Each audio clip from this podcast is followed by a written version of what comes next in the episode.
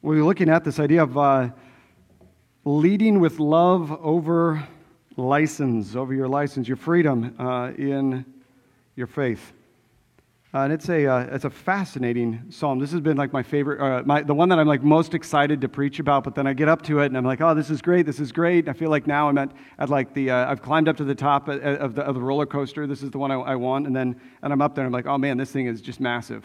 So, um, what a beautiful uh, text for us today. What a beautiful passage for us today. Um, yeah, 1 Corinthians chapter 8 you know, I think what I'll do is I'll, uh, I'll read through this, um, and then we'll uh, and then we'll work through it together, um, kind of framing up how this works, and we'll move move towards uh, how we uh, put uh, 1 Corinthians 8 into action in our head and in our hearts uh, together as we go from here. So I will read the the text for us today. Now, concerning food offered to idols, we know that all of us possess knowledge. This knowledge puffs up, but love builds up. If anyone imagines that he knows something he does not, uh, he does not yet know as he ought to know. But if anyone loves God, he is known by God. Therefore, as to the eating of food offered to idols, we know that an idol has no real existence, and that there is no God but one. For although there may be so called gods in heaven or on earth, as indeed there are many gods, there are many lords, yet for us there is one God, the Father, from whom are all things and for whom we exist, and one Lord Jesus Christ through whom are all things and through whom we exist. However, not all possess this knowledge. Yet some, through former association with idols, eat food as really offered to an idol, and their, uh, and their conscience, being weak, is defiled. Food will not commend us to God. We are no worse off if we do not eat, and no better off if we do. But take care that this right of yours does not somehow become a stumbling block to the weak. For if anyone sees you who have knowledge eating in an idol's temple, will he not be encouraged, if, he is, if his conscience is weak, to eat food offered to idols? And so, by your knowledge, this weak person is destroyed, the brother for whom Christ died. Thus, sinning against your brother and wounding their conscience when it is weak, you sin against Christ. Therefore, if food makes my brother stumble, I will never eat meat, lest I make my brother stumble. This is the word of the Lord. Thanks be to God. So, uh, this falls into the context of all of 1 Corinthians. What Paul is, uh, is expressing to us in 1 Corinthians is, uh, or to the Corinthian church, is the same thing he is uh, addressing to our Corinthian hearts. What's happening in the Corinthian church is that they have a lot of, they've been enriched with, uh, with wisdom, uh, with knowledge. They've been enriched with, with, uh, with eloquence, with fine sounding speech. And so they're, they're, they're the movers and the shakers, they're the educators, they're, they are the elite, they are the knowledgeable ones, the knowers uh, of the community. And this, this culture that gravitates towards this kind of elitist uh, has severed what the idea of the family of God is, what the body of Christ is because it, it makes different categories. So there's this, this status marker of all different kinds that is, that is destroying the church. There are factions over here, by the way, some people talk. There are factions based on marital status. There are factions uh, based on, uh, on just their understanding of, uh, of all these different practices. Today, we're going to get the one that doesn't entirely translate to us uh, immediately uh, today, unless we have friends or relatives that maybe are, are, are uh, Buddhist or Hindu. but today we're going to be talking about this, this principle behind this idea of food sacrificed uh, to idols. What, what we're going to see here uh, is that Paul is not focusing on changing the weak brother or sister. I think that's a big important thing to kind of frame up exactly what we're talking about because this text seems strange uh, on the first go. Uh, so we're not talking about changing anything about the weaker Christian brother or sister. We're not changing, uh, we're not talking about how we're going to go about educating them, which is someone who loves to teach, just drives me crazy about this text. I'm like, just tell them the truth. Uh, but he says there's something else we need to worry about. Um, the way we interact with people when we know that they don't have the same standards that the gospel has given us. So, what do we do before we may move towards teaching, before we may move towards some other, um, some other activity within the Christian faith? What do we do with our brothers and sisters when they are, I don't even, I, I don't know, maybe I could say when they are not as mature in a certain area. They don't have, the gospel has not been as clear to them on their decision making and their practice, what do we do with them when we're in their presence, regardless of how we're going to teach them? There is a posture that the gospel invites us to, and the way we interact, in the way we act in the presence of others that also complements how we teach. But we're not talking about the teaching, we're not talking about changing them. It's entirely on those who are in the knowledge, who have the depths and are committed to certain parts or to how the gospel applies to their life. How are they, how are we to interact with one another? I do want to make it very clear also that we're talking specifically in, in 1 Corinthians 8 about Christians, about brothers and sisters. The, the whole book of 1 Corinthians is written to the church. This is not, uh, this is not uh, first and foremost a letter written as kind of a, a, a missiology, a, a church's statement on how we will do outreach and mission. Like, that is not what 1 Corinthians is doing. 1 Corinthians is dealing with the inside stuff, uh, is written to the church. I mean, in chapter uh, 8, verse 13, Paul even will conclude, therefore, if it makes my brother stumble, not if it makes an outsider stumble, if it makes my brother stumble. We're talking about one another here. And so, how do we relate with one another as we are convicted to different levels with different levels of knowledge and understanding and experience in our Christian walk? How do we do this? So, it's what a great question. Uh, what a great question. Uh, though, uh, though the verse remind, uh, reminds us that knowledge puffs up, but love builds up, it almost seems as though Paul is going to conclude kind of the converse of it that the knower, the one with the knowledge, is to humble himself or herself because love does not destroy. And if we go about our life leading with knowledge, leading with our license, we may be in danger of destroying someone who is still trying to figure out what's right and wrong in the Christian life.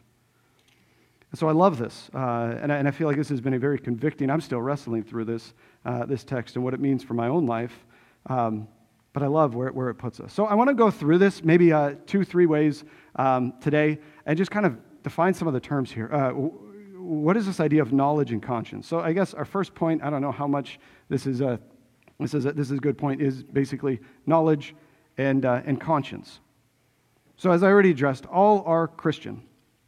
Uh, all are Christian um, here. He's addressing the church. He's specifically addressing the brothers. Uh, so at the, at the, moment, like if you are watching or you are here uh, and you are an unbeliever, you have not confess your sin to Christ and ask for forgiveness of that sin. If that's not you, uh, like just to be clear, you are not part of this. Like you're not in this text here. Um, but you are invited. I'll get back to this. You are invited to be part of this family, uh, very much so. we want you to be part of this family. Uh, and so, kind of think about uh, this text and what we're about to talk about more as you are invited to just sit in on a family talking about their family values. This is how we talk uh, when we talk. So there are two groups of sub Christians here, or two subgroups, you know, of Christians. So this one side is these, these knowers, uh, these, these knowledge people. I, I, would say they're elitist, but uh, maybe that's okay to say, but I just want to go with they have knowledge. He says that all of us possess knowledge. Uh, that's verse 1. However, this knowledge puffs up, but love uh, builds up. So there's a knowledge that, that, that comes to us somehow. One commentator writes it this way uh, uh, what is it? Uh, Paul Gardner. This knowledge is a spirit given understanding about how to live and practice the Christian life. I think that's a really helpful definition. How does this knowledge come about? It's spirit given. And I would say it's maybe even more than that. It's spirit given. This knowledge that we have of how to live our Christian life out is, is spirit given, it's, it's God commanded. Um, and I think, even going back to chapter 4, verse, what is it, 17, um, we see that that is why I sent you, Timothy, my beloved and faithful child in the Lord, to remind you of the ways of Jesus Christ. And so it's also taught in the church. There's a way in which we get this knowledge about our convictions and about our practice in life. The Spirit gives it, the Word directs it, and then we're kind of work that out within the church with our leaders there. And so all of those are part of how we get to the knowledge. We're focusing right now on our practice in the midst of others. So, what is this knowledge? What makes up the knowledge that the Spirit has given, that the Word has given us? It's this idea that, verse 4, there is no God but one. I mean, that's the very fundamental basis of this. There is no God but one. I mean, just practically, let's think about this. Uh, why would we sacrifice to idols if there's only one God? This whole area of idolatry and sacrificing to idols is kind of a, a make believe, pretend world, is what Paul is saying, because the reality is there's only one God. And she says, so this is the knowledge we have. And so maybe Christians may understand both of these things, but there's something more going on in their context and something that translates to ours. He says, so, so if the one thing he says is there is no God but one, then, then therefore uh, an idol has no real existence. If there is one God, then this whole other idea of idols of any kind it doesn't make any sense. It's not, it's not a real thing.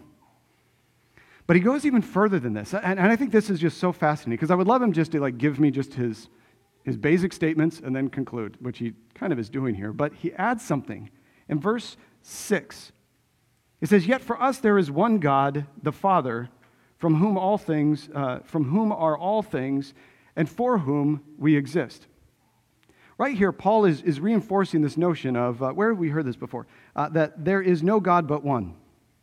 He's taking something that, that Christians would have known, or rather, the, the Jewish would have known. The Israelites, the Hebrews, they would have known this thing. This is back in Deuteronomy 6. This is called the, the Shema, uh, which means hear. Shema Israel. Those are the first words. Hear, O Israel, the Lord your God, the Lord is one. He's pulling that back in. He's saying, all the way back, that far back, all of this is pointing to that there is one God. Paul says this to them. It says, This whole thing is showing you there is one God. And I love how this happens. These historical documents are put before us, and then he adds, This is one God and Father. And we could say, Oh, yeah, like all the patriarchs Abraham, Isaac, Jacob, all of them. We're all one Father. The next line, he says, For there is one God, the Father, and one Lord, who is God the Father. No, it is Jesus Christ what happened that this one God is also Jesus Christ? This is huge. All of history has been designed, and now we have been revealed that there are more persons in this Godhead. There is one God, and Jesus Christ is that God. This guy that the Corinthians had heard about, that walked about decades before this church became, was God, Emmanuel. This is who he's talking about. This is the foolishness of the world. This is the wisdom of God and the power of God, Jesus Christ. And so he takes this whole tradition and he says, and Jesus Christ is at the center of it. There is one God, and it all is wrapped around Jesus Christ because he changes those words there. Word nerds, you really need to dissect. Uh, verse 6 if there is one God from whom all things are and for whom we exist, He is the creator and worthy of our worship. That's what it's saying. There is one Lord in Jesus Christ, through whom, there's a word change there, through whom all things are and through whom we exist. He is the essence of our reality. God creates it and He's worthy of our worship. And without Jesus Christ, that's all we have. Christ fills the whole thing out. Through Him, all is there. And this is what we understand, those of us who have this knowledge those of us who are the knowers. Verse 7. However, not all possess this knowledge. This is where it gets interesting. Because before I was like, Amen, Amen, let's go. But doesn't, not everybody has this knowledge. So then we get to these people who are the, uh, these Christians who are the, the weak conscience Christians. So, what does conscience mean here? Uh, several times it's going to talk about this conscience. Their conscience being weak uh, is defiled. A conscience is something inside of a person that determines the right or wrong. I think that's probably the best way to, to explain that. Uh, something inside a person that determines right or wrong. Now, within their context, there's this idea of consciousness, like an awareness of where you are standing uh, within others and with, with God. And I think that, that makes sense within all of Corinthians. There's very much an awareness of like, where am I at on, in the status uh, in society and with God. Uh, but I really do think there's something about this idea of the, the conscience, not consciousness, conscience, that's this idea to choose right and wrong. This is something where maybe you, you came, came to Christ, you, you had this saving faith. There's sin, and there's forgiveness of sin. And then we start to walk in our faith. We're like, I don't actually know how that applies to all of these things. That's where these people are at. These people with a weak conscience, it's not because they're weak and they're dumb, uh, it's because they just don't understand how the gospel plays out in all of their life. So it seems like Jesus is big into reconciliation. As I turn that, how do I apply reconciliation to my life? Like, I really have to forgive that person? There we go. That's a little red flag. Like, oh, I'm weak in conscience. I'm not devoted to forgiveness in that area. Or he says that, uh, you know, obey, obey my commands, not my will, but yours be done. But it seems like if I go with God's will, I'm going to have to stop doing a whole lot of stuff. There we go. That's what it means to be weak and to be growing in that. Some, because of their former idolatry, which would have been you and I before we came to Christ, that we didn't have little wooden idols or stone idols that we imagine when we read 1 Corinthians. We have so many idols. We haven't shook that off yet. That's what he's saying. Those people who haven't shook off the old ways of their idolatry, they are the ones who have this weak conscience. The gospel and all of its meaning, all of its trajectories has not permeated, has not gone throughout all of their life. So some people are farther along in certain areas, and some people aren't. How do we interact together in this way? That's the question that we're asking here, not just talking about should I eat this food or not. Both of these subgroups uh, they, have a, they have an error. They have a misunderstanding of the gospel. The knowers have a, uh, have a, they have a misunderstanding of the ortho, orthopraxis, the, the right practice of the gospel. Uh, those who are weak in conscience have, have a misunderstanding of the orthodoxy, the right doctrine. The doctrine, this food doesn't mean anything. Uh, and the knowers, but you, you still got to practice love, even if you know something. And that's, what's at stake there. So, uh, as we go through this a little bit more, I wanted to define those. So, that, that's like point one knowledge and conscience, the knowers and the weak. Uh, this, this second one is, is, is, kind of the big interaction and how we relate to each other. Uh, this point I would call maybe like mistaken agency.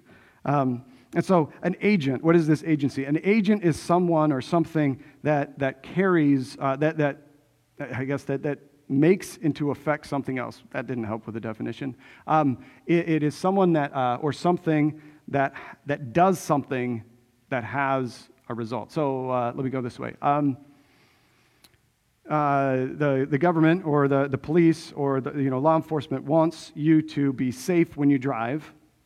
So they program stoplights to turn different colors to direct traffic. Their desire for good order and safety they have put their agency of that, rather than having a traffic cop out there all the time, they've put that into the stoplight. That is the agent to create the intended effect of safety, right? So that's kind of how that works. There's a mistaken agency two different ways here. So for those who are not in the know, those who are weak, their mistaken agency is that food commends us to God. I'm just working through the text here as they say, uh, this is verse 8 food will not commend us to God. They didn't quite figure this out. They think that food is that agent that will actually commend them to God. So it's not Jesus Christ, it's not me or myself, but it's the food that I eat that is actually going to make me in a better standing with, with God. Does that make sense?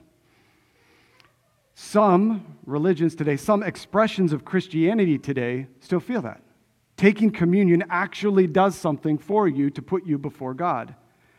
Getting baptized actually does something to put you before God. These are things you must do. Speaking in tongues does something that puts you before God at a different status. And Paul's saying, uh-uh. no, that's not how that goes. That's not how that works. So, what is this idea? I think the big point here is commending before God. What does this mean to commend before God? This is all like crazy Christian, Christian language here. Let's just break it down because Paul's pretty normal, we're pretty normal, and this is really helpful.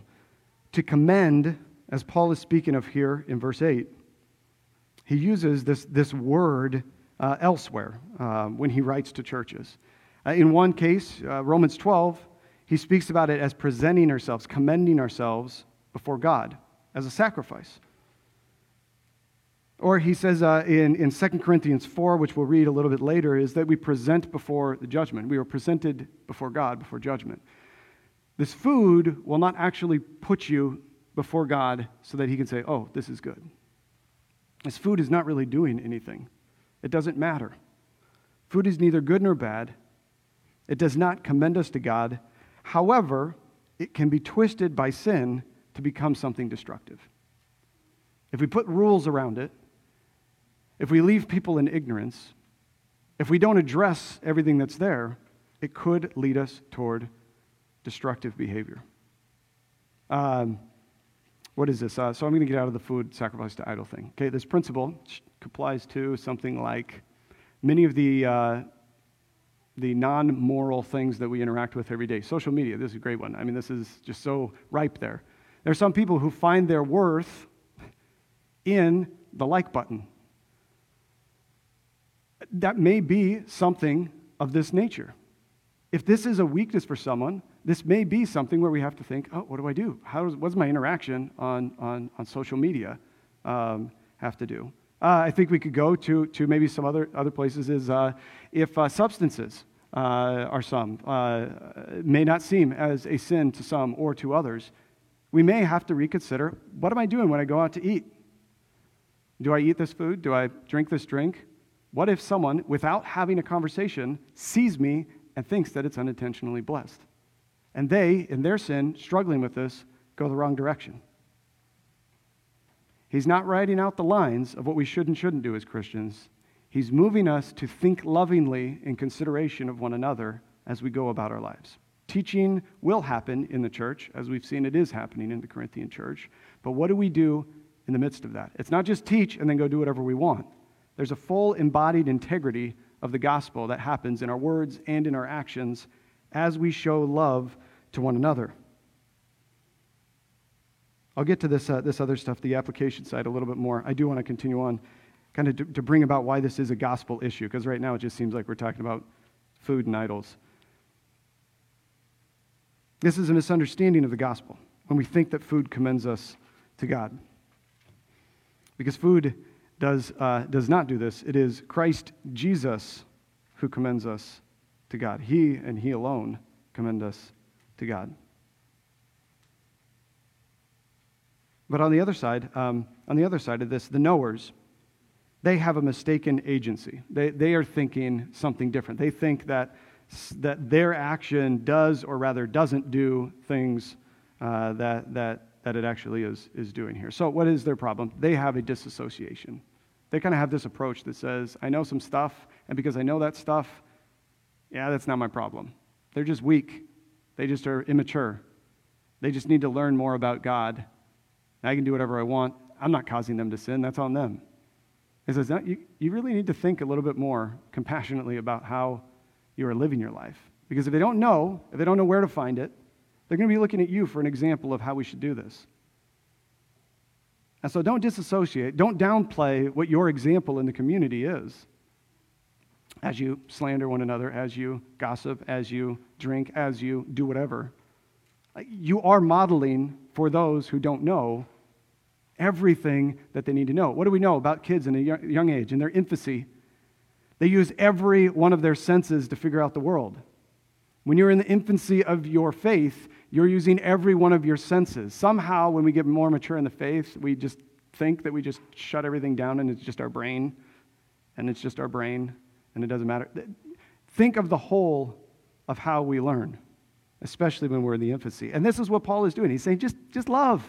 Just think more compassionately this way.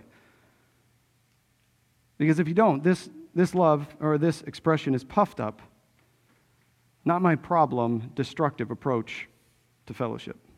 So I'll get to the resolution here uh, a bit. What he's urging us to then, knowing that there are knowers, uh, that there are uh, weak in conscience, Knowing that they both have a misunderstanding of the gospel, he then moves us to the gospel foundation and how to move forward. In verse 7, you can kind of follow along uh, here. I'm just going to summarize the, the argument that he's making. It says, Some Christians, through their former religion, through their former life, their former way of being, they, number one, they still eat food offered to idols. They still do the things they did before, even though they say they're Christians. And also, they believe that those actually have spiritual power to present them good or bad before God. There are two things that we bring into our Christianity that these people are bringing in. It says, the knowers, verse 8, the knowers understand that the former way has no, nothing to do with our standing before God because there's forgiveness of sins. However, when those of us who know participate as though we were in the old life, the old way, for the weak ones, for the, for the, for the young Christians, for the immature Christians, for those people, we unintentionally bless those motives, those ways, making it seem like that's the way Christians live. Okay, I'm going to go into this. Um, here's a very pointed one. It's going to be really helpful, really dicey, uh, really uh, uh, for this week. There's this idea at the last, uh, at the last uh, election that uh, I know people who, who actively like gathered together for lament. That seems to be an old way, old life approach to who is our God and King. To think that not God or not God's servant became president of the United States makes lament strange. That's weird.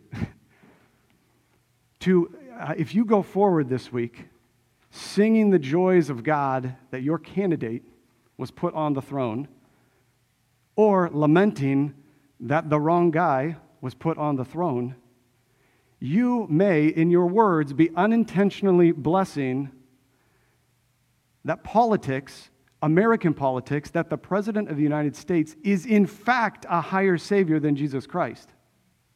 Because no matter who is our president at the end of this week,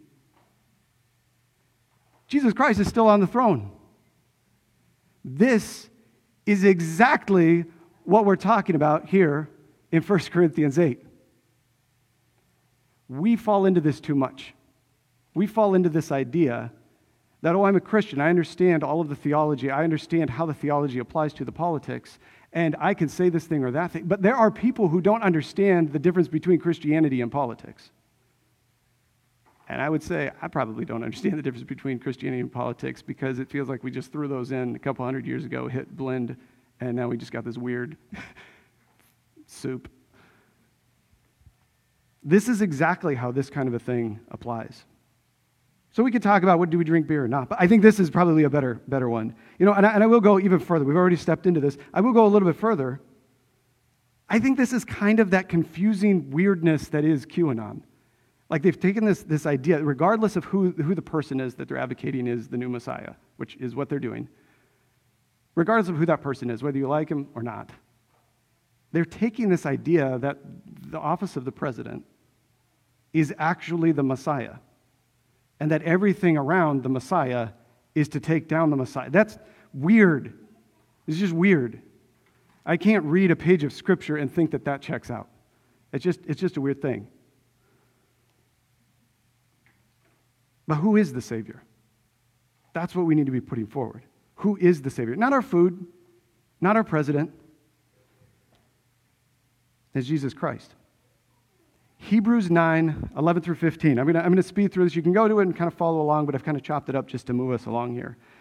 Hebrews 9, 11 through 15 says, But when Christ appeared as a high priest, he entered once for all into the holy places, not by means of the blood of goats and calves, but by the means of his own blood, thus securing eternal redemption. Lots of Christian words there. When Christ appeared as the high priest, okay, get that. He's the priest He's the one officiating the service, and at those services there were sacrifices. He entered once and all for the holy place. This is the place where God dwells. He is the high priest. He's the only one who can go before God in his holiness. He can't have our sticky, slimy sins in his presence. And how does he take care of this? Not by means of the blood of bulls and goats. It wasn't that kind of, of washing, it was by his own blood, thus securing eternal redemption. That is the forgiveness of sins. We'll continue on uh, through in, in verse 13 if you're following along there. And he says, For if the blood of bulls and goats can sanctify, that is, can wash us clean, can make us clean and holy and pure, if they can present us holy to God, how much more will the blood of Christ? A bull and a goat has blemish, but Jesus Christ, through whom the eternal Spirit offered himself without blemish, how much more can he purify our conscience? From dead works to serve the living God. Therefore, Jesus Christ, as the high priest, stands as mediator of the new covenant. There is one God, And he brings us into these rules. We stick our hand into that pumpkin and we get all messy. He's the one that washes it clean. That is the story. That is the highest thing that we should be talking about. Jesus Christ is the one who is the agent, not our food, not our president, not our social profile. That's not who gets us before God. It's Jesus Christ. He is the priest and also the sacrifice. I don't know how that works. It's a mystery. It's beautiful. He's both of those. And he brings us in a beautiful worship service that is our life and sanctification. He brings us before God. He's also the judge. And he looks out. He's the judge. Jesus is the judge, but he looks out on two of us, somehow himself and us. And he says, Let me read the law. Okay, you are guilty, you are innocent. But I'm going to give you the guilt and you the innocence, put you on the cross, and you come, let's enjoy the feast. That's crazy. That is the gospel. He is the priest, He is the judge. This is the one who brings us before God. And this is the one who makes it so that God will say, You are forgiven, you are washed clean, you are holy. Come, let's dine together. 2 Corinthians 4:13 Since we have the same spirit of faith according to what has been, has been uh, written. I believed, and so I spoke. We also believe, and so we also speak, knowing that he who raised the Lord Jesus will raise us also with Jesus. And then the same word as commend, as the food does here, he will raise us also with Jesus and bring us with you into his presence. Who brings us into the presence of God? Jesus Christ. Verse 9, then, is our big principle for the day and probably the urge of the entire text. Take care that this right of yours does not how, somehow become a stumbling block to the weak. Take care, mind your manners, so that your manners don't unintentionally bless wrong ways. So, how do we move forward together? Maybe I'll give you a, a couple suggestions on, uh, on what that might mean. I would say we move together as a family we move together as missionaries. We move together uh, as students. So, unbelievers, uh, talking to you again. Uh, thank you for patience uh, as, we, as we kind of talk through our family values. Unbelievers are guests, they're here, they're in a presence. You're invited by God to be part of his family. Your actions, your knowledge, your conscience, they do matter. But your faith in Jesus Christ for the forgiveness of sin is what matters most. That is simply how I believe. I for, uh, uh, acknowledge I am a sinner. I have done wrong things. Forgive me. And Jesus, lead me. That's it. That's what we've all done. Uh, that's, that, that's as simple as that. I mean, it's, it sounds simple. It's incredibly difficult because of our stubborn pride. If that is you, if that is you, you have asked for forgiveness of sin and, and, and asked Christ to lead you then you are part of the family. And as part of the family, I think we need to acknowledge that, you know, everybody's got their thing. some of us are farther, more mature in certain areas, and some of us are not as mature. I don't think that it's one, one size fits all. You're either up here and you're the knower, and you're a jerk because you know and you don't love. I don't think that's entirely it. Nor are you just ignorant, you are weak and always there. We need each other in all these different areas. And we're going to come online at different orders. And it's going to create it's going to need a whole lot of conversation and even more patience. Because I've got about three or four things that I feel like I'm pretty far down the tracks on, and I get really annoyed when people aren't there with me. But because of their patience, I find that they're probably annoyed with me on certain other parts that I'm still coming online to. The gospel's big. We aren't going to eat it all in one bite. So have some patience as we chew it together. So, for you, nowhere. So that's how we, we, we come together as, as a family. Uh, how do we come together as, as missionaries? Knowers, this is for you. If you do know something,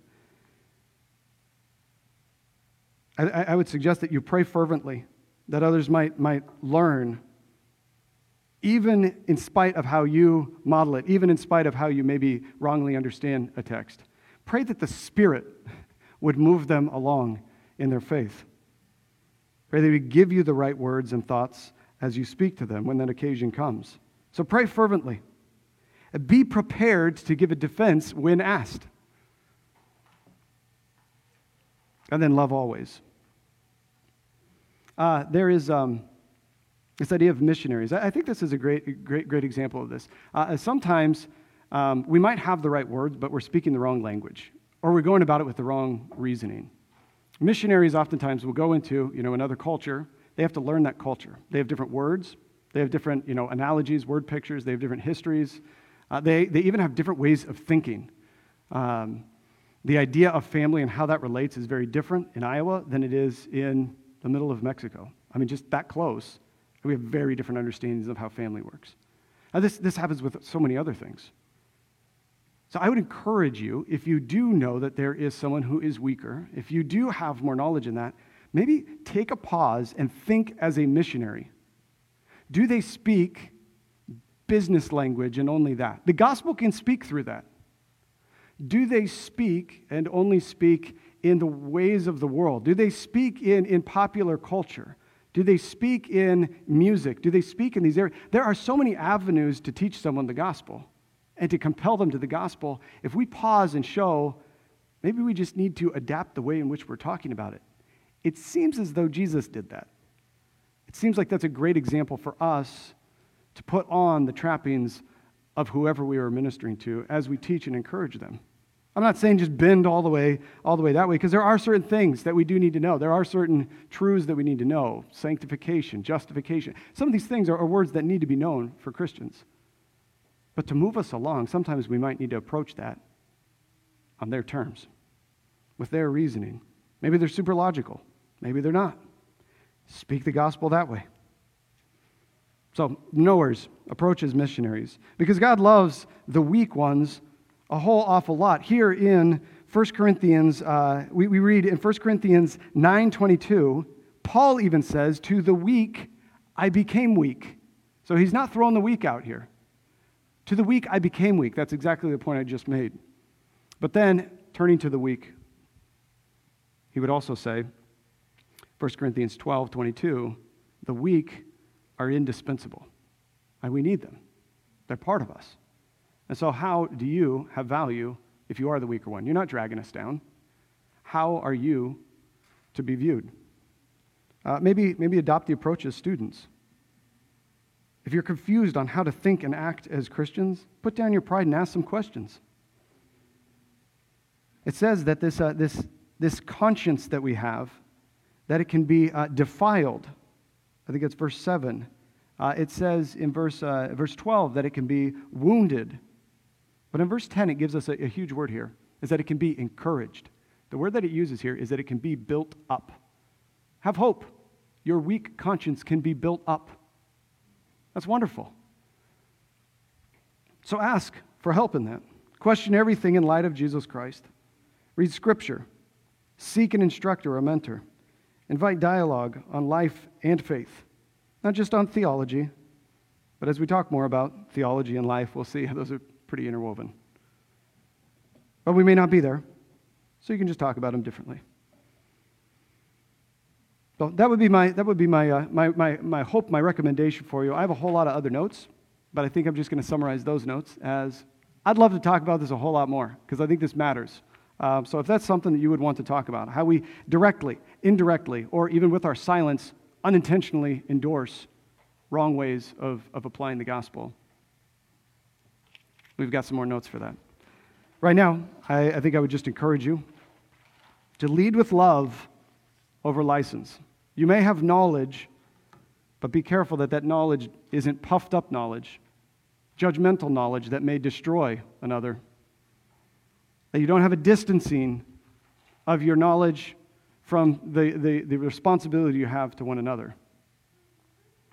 We got to help each other with our words and with our actions understand the clarity of the gospel as it applies to our daily lives. So, lead with love over license. Let's pray to God and ask that He help us to do this. This is a, an incredibly difficult task, but not if we have a clarity of Christ in every day. So let's pray. God, we thank you for the beauty of your word. We thank you for the, for the, uh, the immensity of it. It is a enormous mountain and we are at the base of it and it seems unscalable. Will we reach the summit? Pray that you would help us in our hearts and our minds to remember that the summit may not be ours today, but the next step is. Help us to be focused on today, keeping in mind that we're on a journey.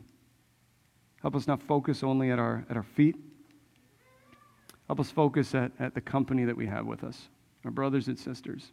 I thank you that the church is not simply uh, that thing that you've created to sing songs and read the Bible on Sunday morning, but the church is the embodied movement of Jesus Christ as we journey and stumble and trip and celebrate and sing and rejoice in just this really messy journey we call faith.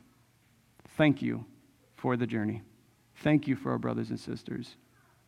I pray that you convict us where we are unloving I Pray that you would raise our awareness and concern of one another. I pray that you would break down hesitation and pride and fear of hurting others so that we can truly help one another move towards the clarity of Jesus Christ in our daily lives. Thank you for your patience and your example.